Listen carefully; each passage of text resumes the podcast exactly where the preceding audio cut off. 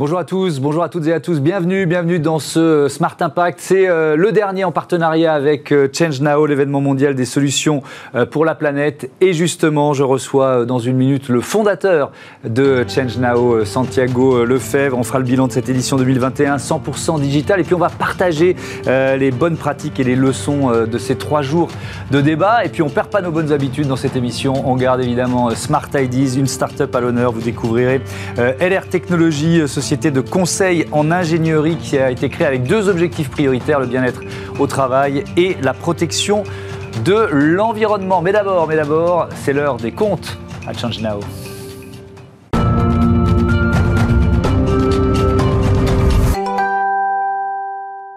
Bonjour Santiago Lefebvre, bienvenue. Bonjour. Heureux de vous accueillir. On a été très heureux d'être euh, partenaire de, cette édition 2021 de, Change Now. Merci de nous avoir euh, euh, accompagnés et, envoyé certains de vos, de vos intervenants. C'était vraiment passionnant. comment se sont passés ces trois jours de débat? Quel bilan un peu général, on rentrera dans les détails après, mais quel bilan général vous faites? Alors déjà, c'est c'est l'aboutissement de plusieurs mois de travail qui, qui ont abouti là sur ces trois jours d'événements. C'était une année vraiment particulière, hein, comme tout le monde. Euh, l'année euh, Covid sera, je pense, dans les mémoires de, tout le monde. Euh, et, j'ai l'impression que cet événement, on l'a organisé trois fois, parce que c'est vrai qu'on a commencé à, l'organiser en se disant à ce moment-là, c'est bon, tout, tout, ira bien, on pourra le faire en physique. Puis après, on est allé vers l'hybride et finalement, on a opté pour le digital. Et, l'expérience du digital a été, bah, pour nous, pour, dans, ce cadre dans le cadre de cette année, une vraie chance puisque l'événement a rayonné, a permis de rassembler énormément de monde et à rayonner aussi international, puisqu'on a eu des participants de 165 pays. Ça n'aurait pas été possible d'une certaine façon euh, en, 100% euh, physique. Donc vous avez fait d'une contrainte une chance, on peut dire ça? On peut dire comme ça. En fait, au moment où on a choisi d'aller au digital, on s'est dit, allez, on y va à fond. On le choisit, on va pas faire d'une, ce qu'on disait avant, une version digitale dégradée. Non, non, on va faire une version digitale augmentée finalement. Euh, et, pour ça, on est allé chercher justement, ça nous a permis d'avoir des, des, intervenants qui on n'aurait jamais eu la possibilité de les faire venir ici à Paris dans, ces conditions-là. Donc voilà, euh, on pourra faire un peu le point, mais entre euh, Kimball Musk, le, frère d'Elon Musk, qui fait beaucoup de choses dans l'alimentation durable, à Sylvia Earle, à des, des, participants qui nous ont fait des lives directement depuis l'Amazonie, d'autres depuis euh, l'Australie. Voilà, c'était vraiment quelque chose d'hyper hyper puissant. Mmh. Un, moment comme celui-là, quand on est dans une organisation, on va dire, traditionnelle, c'est aussi un moment de rencontre. Parfois, il y a des rencontres fructueuses, inattendues, qui peuvent même déboucher sur des projets. Est-ce que ça, c'est pas un peu la frustration de cette édition 2021 Ou est-ce que ça a été malgré tout possible? Alors, ça a été malgré tout possible. C'était vraiment le pari qu'on voulait faire. C'est-à-dire que Change Now, à l'origine même de Change Now, il y a cette volonté de faire des rencontres de créer la rencontre qui va permettre à des solutions de passer à l'étape suivante dans leur, euh, dans leur développement. Hmm. Et c'est vrai qu'en digital, on, avait toujours un petit peu, on se, posait la question. Et là, les premiers retours qu'on a après ces trois jours, très clairement, c'est que ces connexions ont quand même marché. On a, on a organisé les rencontres. On a fait, par exemple, une sorte de euh, une des activités possibles lors de l'événement en digital, c'est qu'on prenait, on faisait des visites avec des groupes on leur disait, regardez, on va faire par exemple un tour sur ce qui se passe sur l'océan. Et pendant la discussion, on dit, bah, justement, on va vous présenter tel intervenant qui rentre dans, euh, dans, la room digitale. Et là, il y a des échanges. Et suite à ça, il y a plusieurs entreprises qui nous ont dit, bah, nous, ça fait des années qu'on essaye de travailler avec ces personnes-là. Donc là, on leur a dit, OK, go, et à partir de la semaine prochaine, on commence la collaboration. Et, euh, et ça, ça s'est fait pour plusieurs projets l'événement Alors, on va détailler évidemment euh, les grandes thématiques de, euh, de cette édition, mais, mais, je voudrais revenir à la, à la genèse de Change Now. Vous l'avez créé il y a 4 ans, c'est ça, ça 2017. Est-ce que, est, ce que vous pouvez faire aussi le bilan de l'évolution? Parce que c'est ça qui est intéressant en 4 ans. Alors, l'idée a émergé en 2015. 2015, euh, il se passe beaucoup de choses. Il se passe notamment la COP21, où moi j'ai eu la chance d'aller là-bas. Et c'est vrai qu'on sentait qu'il y avait d'une part une vraie mobilisation citoyenne sur la question, et de l'autre côté, également des accords gouvernementaux. Mais euh, moi qui venais plus de la sphère entrepreneur, euh, enfin, entrepreneuriale, entreprise, je me dis en fait, cette transition, n'y arrivera jamais si on n'arrive pas à fédérer massivement les acteurs euh, économiques. Donc Change Now, c'est né de cette idée-là. Comment est-ce qu'on crée un événement mondial comme ça existe dans tous les autres secteurs? Il y a le Bourget pour l'aéronautique, le mm. Festival de Cannes pour le cinéma. Comment est-ce qu'on fait ça pour ceux qui sont en train de changer le monde? Donc voilà, Change Now est né de cette idée-là première édition en 2017. On était à Station F avec 2000 euh, participants. C'était vraiment, on va dire, euh, à l'époque où quand on parlait d'impact, les gens disaient euh, qu'est-ce que ça veut dire? Oui, c'est un peu ça, oui. Maintenant, je crois que tout le monde a compris. maintenant, tout le monde a compris. très clairement, ce qui a changé, c'est qu'au début, la première édition a permis à des personnes qui étaient déjà acteurs de se dire, mais en fait, je ne suis pas seul à vouloir changer le monde. Donc, la rencontre entre pairs. L'année suivante, ça a été l'arrivée des investisseurs dans, dans, le, dans, le, comment dire, dans, ce jeu-là. Euh, la, troisième année, donc on a eu la chance d'aller au Grand Palais pour la troisième année avec 28 000 participants. Là, c'était vraiment un grand saut. C'est l'année où, clairement, euh, je pense, le, le secteur de l'impact a, a, vraiment explosé, a marqué son, son entrée euh, dans, comme une vraie industrie. Et là, ce qui s'est passé, nous, ce qu'on a vu, c'est très clairement le fait que en 2018, les levées de fonds moyennes qu'on accueillait nous sur l'événement, parce qu'on a un, ce qu'on appelle un, pitch garden, donc c'est là où les startups viennent pitcher pour trouver des fonds. Ticket moyen recherché en 2018, fin 2018, c'était dans les 300 000 euros, 300 à 500 000. Une année après, édition de janvier 2020, le ticket moyen était plutôt de 1,5 million. Ce qui montre qu'il y a une vraie montée en puissance des startups, qu'elles ont déjà montré aussi qu'elles mmh. avaient un business model viable et qu'elles étaient dans une phase de croissance et d'accélération. Ça a encore augmenté cette année? Euh, j'ai pas encore les Vous n'avez pas la moyenne Non, j'ai pas la moyenne encore pour cette année. Moi, je pense que ça a augmenté. Ce qui a, ce qui a aussi clairement évolué cette année, c'est à quel point euh, les, ça a commencé l'année dernière, mais les politiques également viennent à la rencontre de ces solutions. Et un cas très concret, nous on l'a expérimenté l'année dernière au Grand Palais. On a vu la visite de euh, Brune Poisson sur place mhm. euh, pendant plusieurs mois. Qui était ministre. Euh, secrétaire d'État au, on va dire, à la transition à la transition écologique à l'époque, oui. Elle vient sur place et elle rencontre une start-up qui s'appelle Planet Care, qui fait des, filtres qui capturent les microfibres, les microfibres plastiques dans les machines à laver, avant que les fibres elles, passent finalement dans, l'eau et dans l'océan. Mhm. Et Brune Poisson voulait faire passer un projet de loi qui permettait de capter ces fibres mais tout le monde disait, mais c'est impossible, etc. Et en trouvant la solution à Change Now, elle a fait passer dans le, dans le projet de loi économie circulaire qu'en 2025, toutes les nouvelles machines à laver vont avoir ce genre de filtre. Est-ce que, Santiago Lefebvre, la France est plutôt en avance justement dans, dans ce domaine des, euh, des green startups? Est-ce qu'on est vraiment un vivier? Alors, euh, la réponse est oui. Ah, la réponse est oui. Et on a eu des, euh, des données. En fait, avant, je pouvais toujours vous dire oui par l'intuition. Maintenant, on a maintenant, on a des chiffres. Maintenant, on a des chiffres. Euh, on a des chiffres dont je n'ai pas le détail, mais j'ai vu euh, l'étude euh, il y a un mois à peu près, fait par un, autre média vraiment tech qui est basé en Allemagne et qui a fait vraiment au niveau européen qui sont les pays leaders. Et l'endroit où il y a le plus de startups de l'impact et le plus de levées de fonds, c'est la France, hmm. en Europe. Euh, quelles sont les, euh, priorités euh, que vous, vous identifiez avec votre expérience de 4 ans et avec le bilan de, ces 3 jours pour faire encore grandir l'écosystème de l'impact? C'est quoi pour vous la priorité? Alors c'est vrai que nous, on se pose souvent la question de quelle est la défaillance aujourd'hui dans l'écosystème qui fait que ceux qui veulent changer le monde n'y arrivent pas forcément. Mmh. Euh, donc voilà, côté financement, ça commence à se faire. Côté relations avec les entreprises, tout ça, c'est des choses qu'on a construites. Une des prochaines euh, choses que l'on, sur lesquelles on travaille, on a déjà commencé, c'est tout l'aspect carrière. Comment est-ce qu'on fait pour que le talent. Le recrutement. Le recrutement. Comment les talents qui veulent finalement avoir une carrière dans l'impact peuvent vraiment le faire.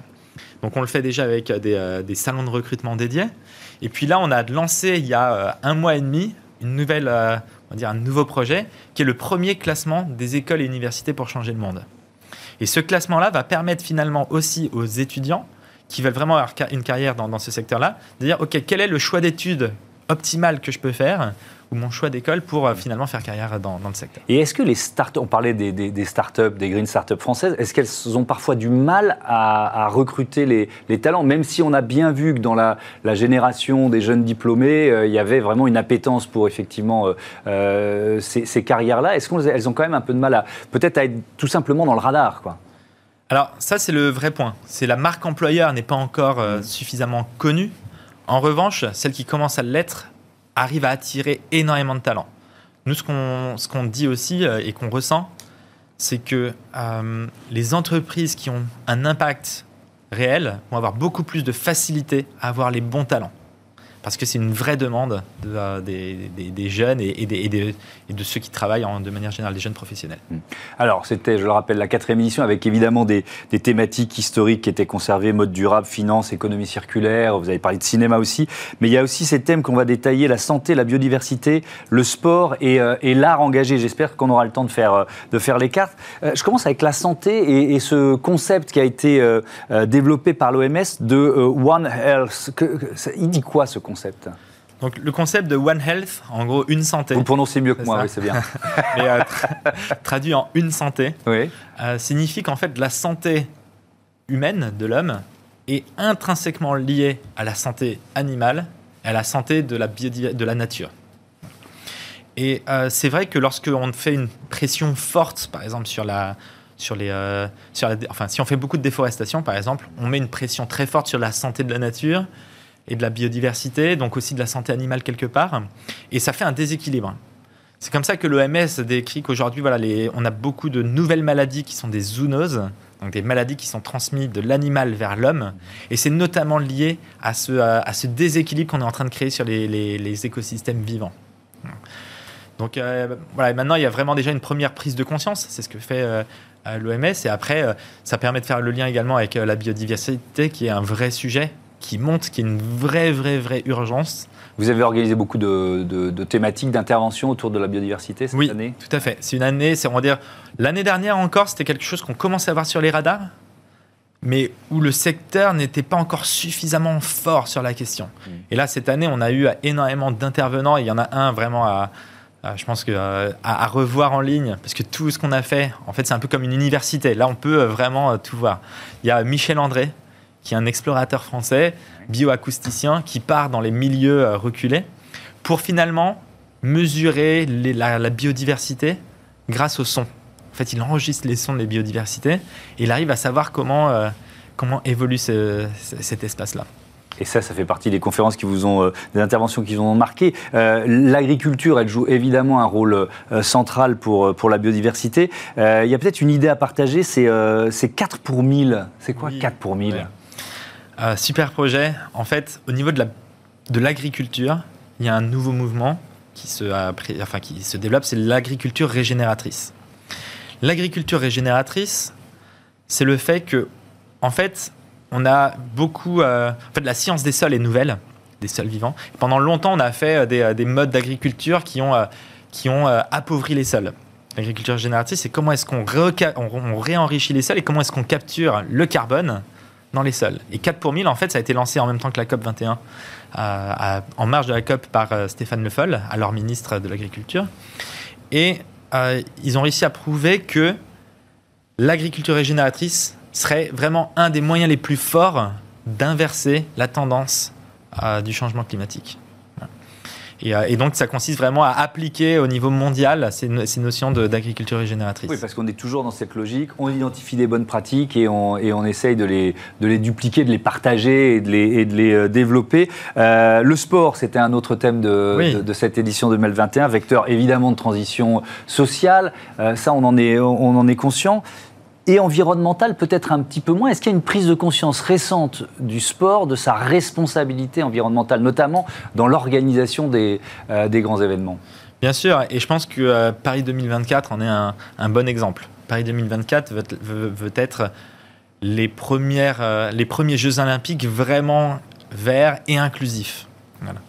Et, et ça, on le sent aussi dans, dans plein d'autres secteurs. La filière sport est en train de se structurer euh, en de manière générale. C'est-à-dire qu'on on voit par exemple apparaître maintenant les, euh, euh, enfin, des, habits euh, de sport vraiment faits en matériaux recyclés, les ballons également. Donc tout l'aspect économie circulaire s'intègre assez fortement dans, dans, la filière sport.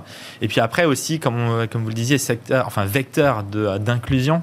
euh, Puisqu'on a eu l'op- l'opportunité d'accueillir l'UNHCR, qui est l'agence pour les réfugiés au niveau des, Nations Unies, qui euh, est venu avec des représentants de la délégation olympique réfugiés de, euh, des, des JO qui vont se faire dans quelques mois.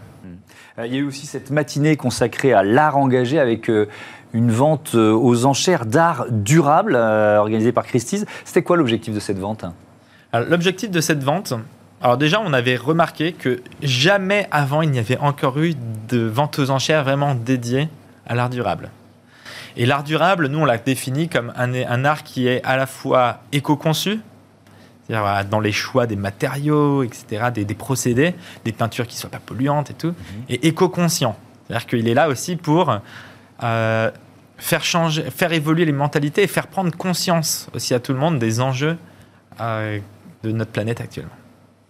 Et donc, il y a eu une vente aux enchères, c'est ça? Une vente aux enchères Ouais. euh, qui s'est aboutie euh, notamment par la, la vente d'une œuvre de, euh, de Sday, c'est un peintre, c'est un peintre qui fait des, de, de, de l'art urbain, qui a fait déjà aussi des peintures parfois aussi en Afghanistan et dans d'autres lieux touchés par, par des conflits, mhm. et qui utilise aussi des procédés de peinture très éco, éco oui, on était dans la, on était dans la logique et dans, et dans la thématique évidemment de, de Change Now.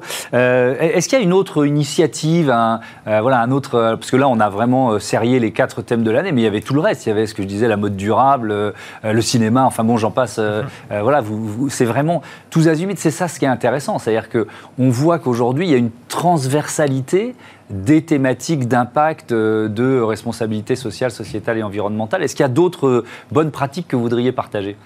Alors, euh, oui, en, soi, c'est vraiment un, tout. C'est-à-dire que la transition, il euh, faut la voir de manière holistique. Euh, et je, reprends rapidement un tout petit peu pourquoi? C'est en fait, aujourd'hui, on a quatre grandes équations à résoudre. Elles sont toutes un peu liées et parfois pas forcément dans le bon sens. Donc c'est une équation qui est complexe. Mm. Il y a celle du climat, qui concerne vraiment à combien de CO2 on, rejette dans l'air. Il y a celle des ressources. Les ressources, c'est plus est qu'on, comment est-ce qu'on fait pour ne pas consommer deux planètes par an?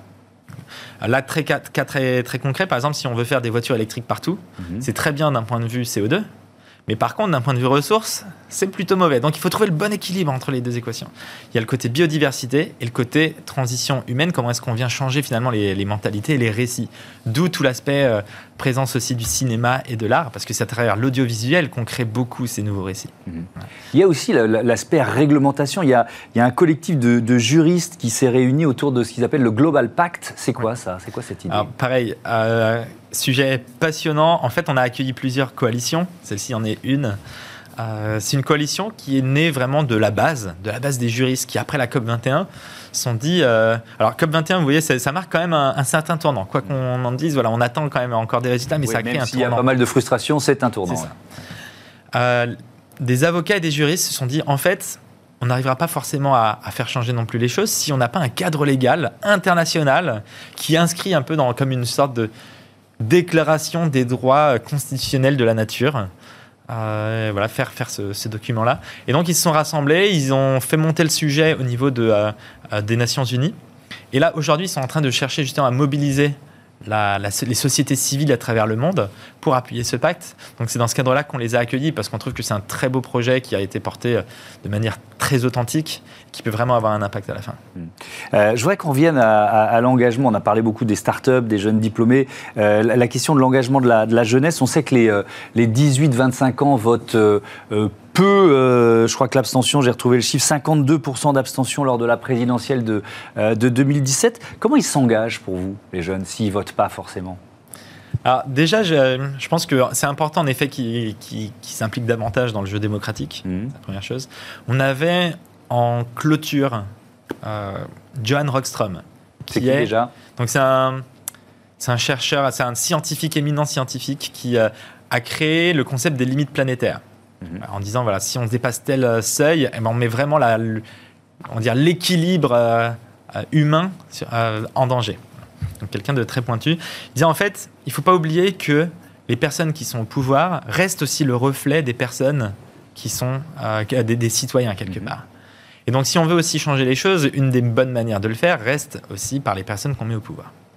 Donc, aller voter. Donc, il y a vrai, voilà, un vrai appel sur euh, le aller voter, dans tous les cas. Et puis après, il y a aussi choisir sa carrière. C'est aussi une deuxième manière de vraiment avoir un impact, qui va au-delà, je dirais, de... Euh, alors, c'est très bien, je pense qu'il faut le faire aussi, de euh, consommer durablement, mhm. de faire attention à, aussi à... Bah, on va dire, de et je crois que c'est ancré, hein, mais lorsqu'on fait des choix, euh, de regarder le packaging, de se dire est-ce que j'ai vraiment besoin que, euh, d'acheter ce, ce, produit tout emballé? Est-ce que je peux pas plutôt faire euh, du vrac, des choses comme ça? Donc ça, c'est parfois plus difficile de se dire est-ce que j'ai vraiment besoin de regarder cette vidéo que les copains partagent quoi? Parce que ça aussi, ça a un impact. Tout à fait. C'est-à-dire si on interroge nos comportements. L'idée, c'est pas non plus forcément de euh, de tout couper et de renier sur tout. L'idée, c'est de faire les choses, les choix intelligents, de trouver s'il y a des alternatives, de les prendre. Mais au-delà de ça, clairement, euh, les, choix que l'on fait dans les urnes et les choix mm. que l'on fait euh, aussi dans son travail, je pense que c'est là où on peut avoir un gros impact. Alors justement, Change Now 2022, ce sera quand? Change Now 2022, on a pas juste avant ou juste après l'élection présidentielle? On n'a pas encore les dates fixes encore, mais, mais on l'a déjà dans la tête. Donc on avance bien sur ces sujets-là parce que on a besoin de ce rendez-vous. On a vu encore, là, ça fait avancer les choses. Et donc, on sera là au rendez-vous en 2020. Avec quand même peut-être, je reviens à ma question, l'objectif ou l'ambition de peser sur les, sur les débats de la campagne électorale? Oui, dans, dans tous les cas, je pense que... Euh, alors, je, vais dire oui, et en même temps, notre, notre engagement n'est pas français ou franco-français. Bien, sûr, Notre engagement est vraiment au niveau international. Donc d'un côté, on sait que euh, ce qu'on porte va forcément se refléter quelque part euh, dans, dans, la campagne. En tout cas, on l'espère pas mal. Mais euh, voilà, nous, notre jeu, c'est de faire euh, changer les systèmes au niveau euh, international. Merci beaucoup, Santiago Lefebvre. On était très heureux d'accompagner Change Now, d'être les, partenaires à Bismart de, de cet événement mondial des solutions pour la planète. Allez, on passe tout de suite à notre bonne idée du jour, c'est Smart Ideas. Smart Ideas avec BNP Paribas. Découvrez des entreprises à impact positif.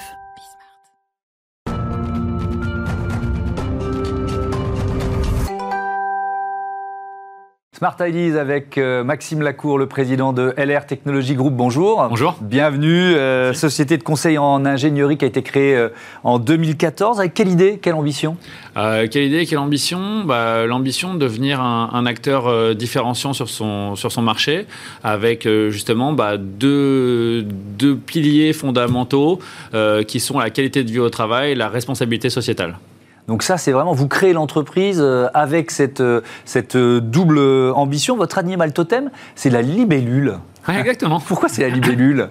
Alors pourquoi cette libellule? Parce que justement, c'est un animal qui vit en fait dans l'herbe, dans l'eau, qui est proche de la nature, qui est qui se qui est agile, qui, se balade, exactement, et qui est plutôt rapide.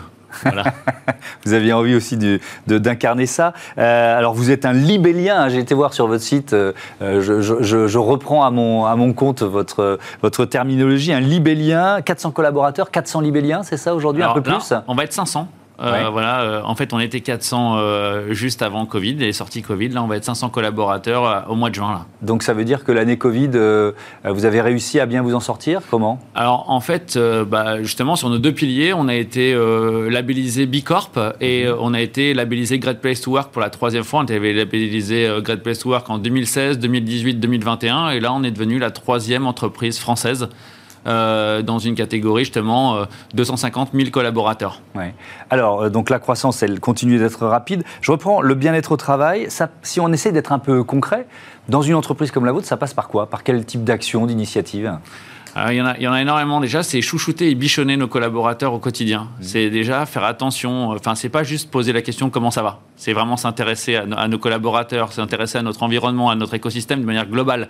C'est aussi bien la personne qui arrose les plantes dans l'entreprise, qui est la personne qui est à l'accueil de l'entreprise, qui est aussi à notre comité de direction l'intégration euh, justement des, des, femmes à, des postes clés dans l'entreprise. Euh, ça va être aussi euh, le support au monde associatif, échanger aussi les, les, les, les codes dans l'entreprise. Ça veut dire quoi ça? Bah, Par exemple, euh, tous nos, nos, équipes commerciales maintenant sont incentivées bah, comme des commerciaux avec une partie variable, mais aussi il y a une partie où ils font des dons à des associations. D'accord. Il, y, a, une partie ludique aussi. Moi, j'ai un peu l'impression que vous mettez ça en avant, le, plaisir, le jeu, euh, travailler avec cette, cette notion-là. Alors oui, la partie ludique, c'était effectivement le point, le point de départ, le point d'accroche de l'entreprise. Effectivement, le jeu euh, a fait l'entreprise. Mais euh, difficile à 500 peut-être. Alors non, parce que alors ouais, enfin c'est pas effectivement c'est moins moins évident, mais on, garde en fait euh, justement cette notion de jeu, cette envie de participer, de, faire des choses tous ensemble, de se réunir. non, c'est important. Hmm. Il y a le livre du libellien aussi. C'est quoi ça, le livre du libellien? Bah en fait, on a décidé, de, depuis la création de l'entreprise, d'écrire le livre de l'entreprise euh, avec des interviews de l'ensemble de nos collaborateurs, de voir ce que l'on peut faire. Et on a mis en fait ce livre euh, à disposition euh, sur notre site internet. Euh, à l'ensemble de notre écosystème bah, pour un petit peu bah, montrer euh, bah, comment on a réussi à obtenir aussi ce label de Great Place to Work, comment on a réussi à obtenir ce label de B Corp et aussi comment on a réussi à obtenir cette croissance. Alors justement, ce label B Corp, qu'est-ce que vous avez fait pour l'obtenir? Parce que ça, c'est ce qu'il y a de plus récent d'une certaine façon. Alors le label B Corp, il faut savoir qu'aujourd'hui, on est à la 99e B Corp française. On a été labellisé entre WeTransfer et Volvic. Mmh. Euh, nous, on est une société versaillaise où bah, aujourd'hui, on est labellisé avec Nature et Découverte. Donc, il y a deux sociétés à Versailles labellisées Bicorp. Et qu'est-ce qu'on a fait? C'est alors c'est vraiment c'est plein de petites choses au quotidien. Euh, en fait, la, RSE dans l'entreprise, c'est pas non plus, c'est pas quelque chose de vulgaire. Enfin, c'est quelque chose où il faut juste s'investir. Euh, ça va être euh, plein de plein de sujets. C'est l'intégration du handicap, l'intégration des minorités dans l'entreprise. Ça va être des gestes éco, éco-citoyens. et, et c'est plein plein de petites choses qui font qu'on peut se présenter un label Bicorp, mais qui est très difficile à obtenir. Oui, ça veut dire qu'en même temps, vous êtes une jeune entreprise, donc il ne faut pas changer le modèle. Vous étiez parti avec cette idée-là. C'est dans notre ADN, oui. C'est dans, dans, votre ADN. Euh, quels sont justement les, prochains efforts euh, euh, Qu'est-ce que vous prévoyez? Parce que souvent, la, la, première partie est la plus facile quand on cherche à limiter son impact, notamment environnemental. Mmh. c'est plus compliqué après. Est-ce que vous avez déjà en tête ce que vous voulez encore améliorer? Ah oui, on a en fait on a pas mal de sujets qu'on souhaite améliorer. Euh, euh, bah, par exemple, là, on est en train de refaire tout notre siège, euh, remettre en fait et de changer toute notre flotte de véhicules en véhicules électriques. on, avec le Covid, on a maintenant travaillé énormément sur des visios et justement limiter les déplacements. Mhm. en fait, on, on, est en train de regarder le, comment le monde change et, aussi écouter nos collaborateurs. C'est ce qui est le plus important. C'est de voir aussi le monde dans lequel ils souhaitent travailler. Hmm. L'adapter. L'adapter et, euh, et, ça passe donc par euh, un... c'est très collaboratif. C'est-à-dire que moi, ce que je retiens, c'est que tout le monde peut avoir une bonne idée et la partager pour l'entreprise. c'est exactement ça. On peut dire ça et on peut le faire. Vous, vous le faites. Voilà, on peut le dire, on peut le faire. Et effectivement, je pense qu'aujourd'hui, ce qu'il faut savoir, c'est qu'un collaborateur sur deux choisira une entreprise euh, labellisée euh, qualité de vie au travail. Mm. Et un, entre, un enfin, pareil pour une entreprise, pour un collaborateur qui cherche une société RSE. Et en fait, nous, le sujet, c'était de se dire que bah, il fallait qu'on écoute tous ces jeunes et que l'entreprise, qu'on la fasse avec eux. Merci beaucoup, Maxime Lacour. Euh, à euh, LR Technologie Group. Voilà, c'est la fin de cette émission. Je vous donne rendez-vous euh, demain, 9h, midi, 20h30, sur Bismart, la chaîne des audacieuses et des audacieux. Salut.